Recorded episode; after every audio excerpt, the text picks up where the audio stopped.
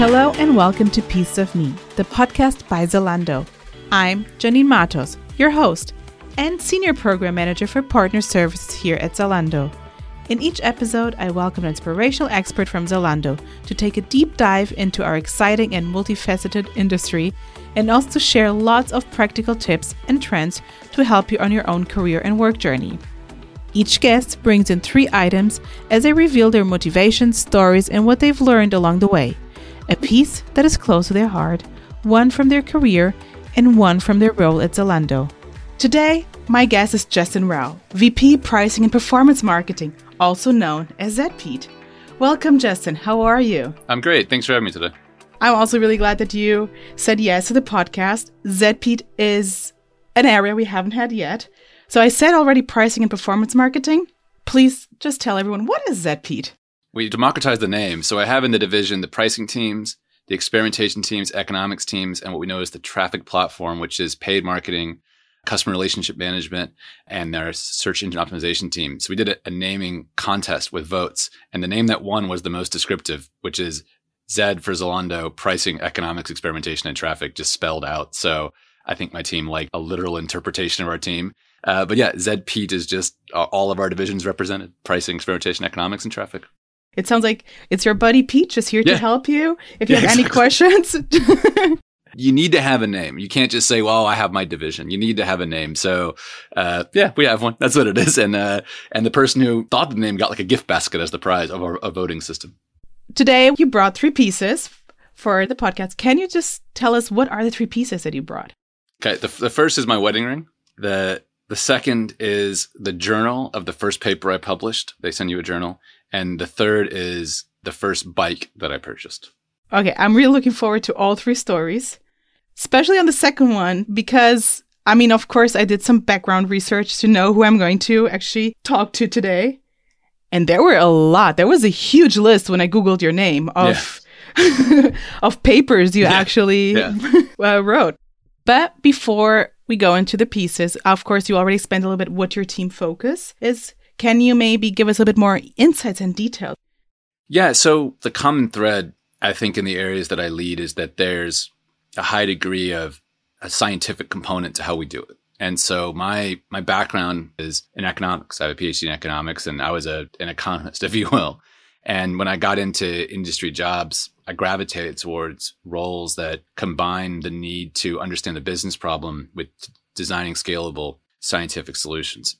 Now, when you think you might say, well, how is performance marketing? How is that science based? But in reality, performance marketing has to be very scalable and it's all about driving relevance and finding the right set of customers with the right set of ads. It's a problem that algorithms are doing a huge amount of lifting in. And other scientific principles, how we manage the spend, for example, like measuring the return on investment and how do we measure that correctly and so forth. Pricing, pricing is a problem that I think people are largely aware has been solved using computers of some form for the past 30 years. But the science of pricing and making sure that is a pricing strategy, not just a pricing algorithm. That's what sort of my role is. And we have a lot of experts, but also, you know, software developers, analysts. There's all crafts that we have at Zalando are effectively represented in my teams analysts, software engineers, designers, applied scientists, product managers, they're all there because ultimately, while these areas have a backbone of sort of applied science, and that's why it might be appropriate for someone like myself and my background to lead them, they require all crafts pulling together to ultimately build something that's uh, going to drive customer value. What I love about working in e-commerce is that if you stand still, you go backwards. And I, and I love that because I love moving forwards at a high velocity. Customers' expectations of what an e-commerce platform provides are not static. They're ever evolving both via competition and via what they see in other areas, uh, what other companies are doing. If Snapchat has augmented reality experiences for purchasing makeup products, then their expectation will be at some point that that becomes part of their e-commerce shopping experience and that's really exciting and we work with companies like snap um, on these sorts of technologies um, because we have to always be thinking two to five years ahead. And i really like how you said in e-commerce you always you cannot stand still. You always have to move forward. And i mean one a very big example come right up to my mind. I'm not naming of course any brand names but i remember when smartphones came out yeah. that not everyone jumped on right away. So there were some brands who actually then were the the big winners. That's exactly right. I mean, when I I, I've worked through all that that era, and I if you saw a company come pitch you in 2012, if they showed every screenshot as a mobile device, those companies disproportionately did well. And if they showed every screenshot as a desktop device. Now in 2012, for most e-commerce platforms, 65% of sales were on the desktop, but the line of the mobile was going up, up, up, up, up. So if you looked ahead, you would say our revenue base is over here, but in two or three years, it will be in this other area. If I wait for it to get there and then improve that experience, others are already companies even by 2014 were starting and not even developing a desktop experience. As you said, certain companies have a culture of looking along with the trends and certain companies have a culture of looking backwards. I've been now at Zalando for some time. I've been now over 10 years at Zalando. So I actually have been seeing Zalando going from desktop to mobile. It's hard to change your mentality. I mean, it, it's more about having the flexibility to, to be open to change, you know, and, and then when you see the, the data or you have a, a perspective that your company takes that you then get behind that change.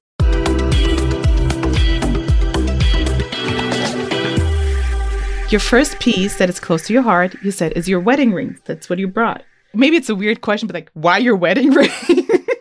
it's a few reasons behind it. So, I, I mean, you can see that it has a hinge on it.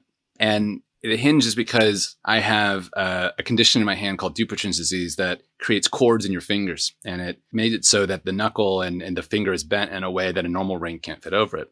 And my wife, who's just one of those people that's like the most considerate, caring, kind people, she's also like super smart and funny. So I told her after I proposed to her that my wedding ring would have to go on my right hand, uh, which my, I don't have that disease on, or another finger. And she's like, "Oh, okay." And then she like went and did this research on hinged rings and found this manufacturer, this guy, I think in Washington State, that used to work for a machining company, and he designed this these rings out of titanium. And the hinge is supposed to last like forty years. And she showed it to me, and it was just the coolest. To me, I'm also like I love gadgetry, you know, and I never really wanted like a traditional gold band. You know, I was just going to get it because like I wanted to get married to her, you know? And she shows me and she's like, they can't make him out of gold. They can't do this. Is that still okay? And it was this like, to me, like beautiful piece of titanium. And it's this beautiful simplicity of the mechanism. Like when you press it, it just clicks and then it's on and it can always come off. Um, uh, my finger can swell. It can create dangerous situations where people that have this disease, they have to go to the hospital and get rings cut off their body because of it. And it, it's with me every single day. And every time I touch the hinge, I think about that she found something I didn't know existed because she cared about me. And it was just something for me. For some reason, it just has always stood as an, a representation of the kind of literally tearing up talking about it. Um, just how she thinks of people and how she thinks of me. And I get to wear it every single day. I mean, it's a unique piece. It's out of titanium. And when you're saying I'm tearing up, like I like I have goosebumps because you just can tell like this unconditional love that your wife has for you and like the research you put behind because like no i want him to also have this piece and it's super nice. I really like it. Thank you. Well yeah it's something and it's special to me and it's something that it i've told her how special it is to me but i kind of want to tell her now like preview the story because i'm not sure she realized how much it meant to me Thank you so much for sharing, Justin. This was this story was it's amazing and uh, a huge shout out to your wife. I mean, that's yeah. She also is Zalando employee, Lissa Rao. She leads uh, the product and tech divisions in Zalando Lounge. So she's also you can you can do her next. Amazing. Let's see what her first piece is. Then. yeah, it better be a ring.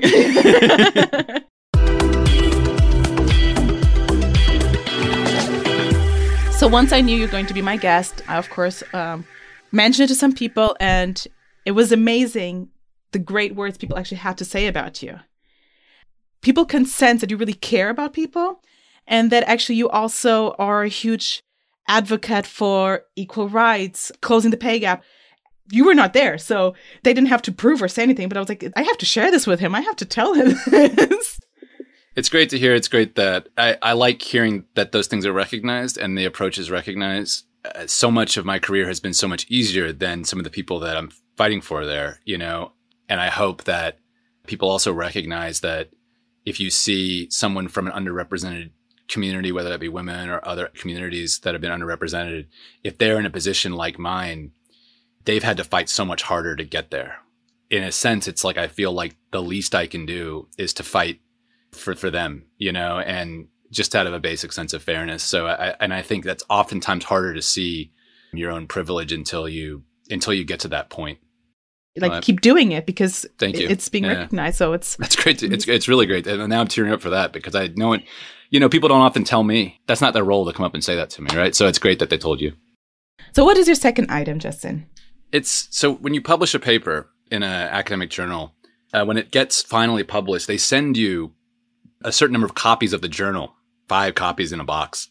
They send you these. In every edition, there might be 10 or 12 papers, and you get it, and you're hoping yours is listed first. This, it, mine wasn't.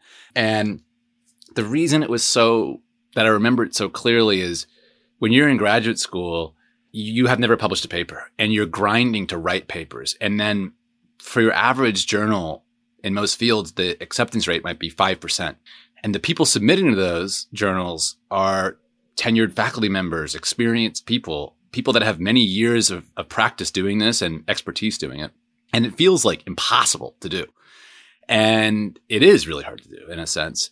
And the first time I got a paper published, I thought in a sense that I'd never get a paper published. Like you, you think it would never happen for you. And my dissertation is actually written with one of my closest friends in life who I'm still very close with.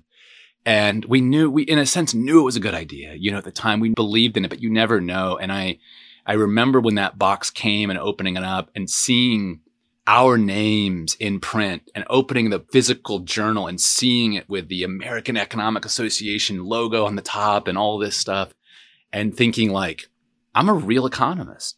you know, like I've done it. I've done something that I thought maybe I would never do. And as you said, I've been fortunate enough to publish many papers since, but there's only one other journal that I really had that moment, which was the first time I got a paper published in what people consider a really very, very prestigious place. The rest, I, I don't even think I looked at them, you know, and, but that moment I, rem- I remember looking at it and it's something that I'll always keep with me as a reminder of, of how impossible it felt before it happened and how expected in some sense it felt for me after. But that change of that moment of seeing it and not really believing it was real until I held it in my own hands and and could show people. And of course, I showed everyone, and I kept it like on my coffee table and all of that stuff. I was 26, I think, or 27, so I was I was a little more high siding on it than I would today. But so yeah, that that first publication is something that I'll always remember. It is a huge accomplishment to have something published. I mean, it was also this momentum that putting the effort in and believing in it. What was the topic actually? The topic was about how people process information, studying how they process information when they don't particularly care about what they're looking at, like they don't have a vested interest versus when they have a vested interest in some way or the other. The way we process information, it's sometimes hard to say how should your beliefs change when you get new information because everything's very subjective. What the paper did was it created information signals. The way the signals worked, we could work out mathematically how much people's beliefs should change. So you could ask yourself, if people were optimal statisticians, how would their beliefs change with new information? And what we found was that when it was on a topic that people objectively understood, but didn't have a strong vested interest in, they were remarkably optimal. They were remarkably statistical wizards. And when it was on a topic that they had a vested interest in, when they received positive information, they weren't overconfident. They were just kind of regular statistical wizards. When they received negative information, they were systematically undervaluing the impact of that information versus their pre-established beliefs. The paper is called the good news, bad news effect. And I think of all the papers that I have published, it remains, I think it's the second highest cited paper. I think it was the highest cited paper in that journal that year. I think it was the highest cited paper in that journal for a couple of years. And so it was ended up being this like big hit paper, but we knew was a good idea. And what I'll say to people, scientists out there is if you really know you have a good idea, just go for it. We knew it was a good idea and it, it bore out. You know, dig deep and think when you really have something. And when you really have something, go for it. So let's talk about the third item, which you said it was your first bike. So I always loved cycling and now I live in the Netherlands. So it's a great place for me to be. And when I was like 16, I really wanted one of those like road bikes, you know, like with the handlebars that loop under like road bikes. And so I got a job to get it. And my job was I worked at a Six Flags theme park. I was actually Bugs Bunny, Foghorn Leghorn, and one of Animaniacs. I was in the costume in Houston, Texas, which is is hot. The theme park's only open in the summer because you know only kids go there.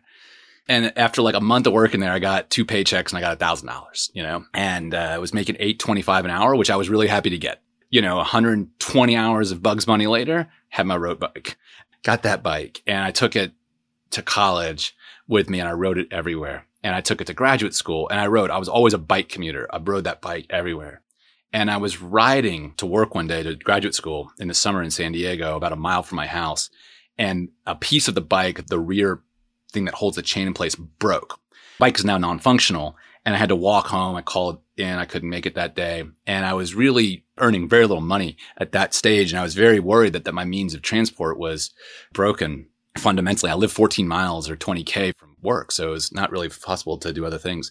So I walked around to bike shops and I found this guy in downtown San Diego that commuted from Tijuana. I was holding the bike like over my shoulder and I was like, look, I can't afford to buy a new bike. I need to fix this, but the part that's broken, everyone tells me can't be fixed. And he said, look, I understand your situation. I have some old bike frames. I can take every component that's not broken off your bike because your bike frame is completely totaled and I can rebuild your bike onto this new frame. And I'll do it for as minimum cost as I possibly can to understand and ultimately a difficult situation. So we're going to, I'm going to help you out. And this guy was so nice. And he, he walked around. There's all these frames on the ground. And he said, that red one, that's going to work for you. And I was like, definitely. I didn't care. I just wanted a bike, you know? Took it and he took all my components and I just chilled for like three hours and he built the bike up and he did it for like $250. And that was, I could afford that. And then I had this bike. And then it was kind of like that question you had to ask about the ship in Athens of like, if you replace every board on the ship, is it the same bike?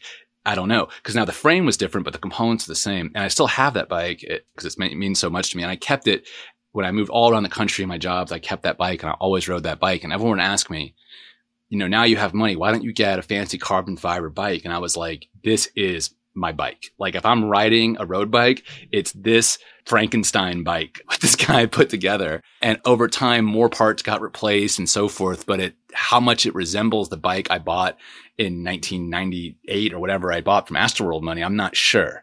But it, it's something that I'll always have. It shows, you know, an experience that I had, but also a kindness that I was given from someone. And so it's always, it reminds me of how people can help each other and kindness that exists. Um, and so it means a lot to me. Do you now uh, in Germany also bike? Wait, I do when I visit Berlin. I bike. I, bike everywhere I, I can. It feels in the Netherlands. It's like so relaxing to bike. I do bike here. It's a little more hectic, but it's not as hectic as when I rode around New York City, where you're like in actual like battle with people, you know, on the streets. So I've just always been. I was that kid when you're three or four, and it's like, what do you want? Like video games, TV. I'm like bike, bike, bike my wife will even joke with me that when we like go by bike shops, I'm like looking in the windows, you know, like bikes, bikes, bikes, bikes, bikes, you know. Like, How many bikes do you have? I'll have that bike with my parents. I have a mountain bike. My wife and I have these foldable Brompton bikes, and I have a Dutch like city bike with a huge basket for shopping. So I have like four or five bikes. So like a maximum number of bikes that you can have as an, as an adult, like slightly above normal, but below like full scale hoarder lifestyle. But like, yeah, so I have quite a few bikes.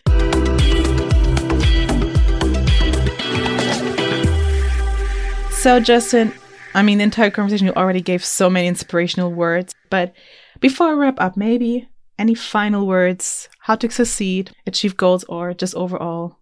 So, a few things I think about is that we're smarter together. What does that mean? And there's a few things. Together is a big part of that. And together involves diversity. It involves different perspectives and opinions. It involves making sure everyone's perspectives and opinions can be heard. It's a feeling you have togetherness. And when you have a team and a division or a business unit that feels togetherness. The smartness comes with it because we have smart people at this company and you have smart people at your company. You're working with, with smart people. There's very little you can do in this world alone and there's very much you can do with others. And when you start really taking that seriously of doing with others, then you start taking seriously helping others. And if you see a microaggression to someone in a meeting, you, you check it and you, you resolve it so that your togetherness is maintained because togetherness can be fragile when you're working with strangers. Togetherness is easy with your family, maybe with your friend group from life. But if you can develop that togetherness, then that smartness comes with it. And then that trust is there. And with trust and togetherness, if you can work to establish that in the teams you're on and you can work to foster that, it is like an accelerant for ideation. And the best partners and teammates that have produced Nobel Prize winning work to uh, social movements and so forth. They did it almost largely speaking with some togetherness involved. We think of business as making money and having ideas, and it's this ruthlessness. And I think that's wrong. I think that that's a really dated idea that ruthlessness is required. I actually think softness and togetherness is required. And when you can channel those feelings and you can channel those, then you get this smartness and it all feels easy.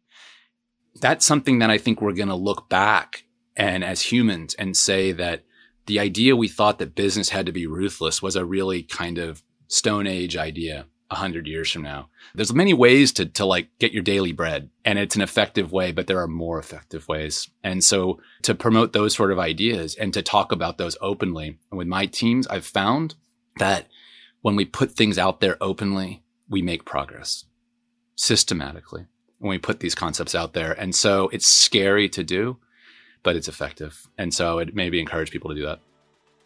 Thank you so much. Those amazing last words. Justin, thank you so much for being my guest today and for sharing your stories. Thank you for having me. And thank you, everyone, for listening. Bye bye. Thank you all so much for listening. If you'd like to know more about careers at Zalando, go to jobs.zalando.de.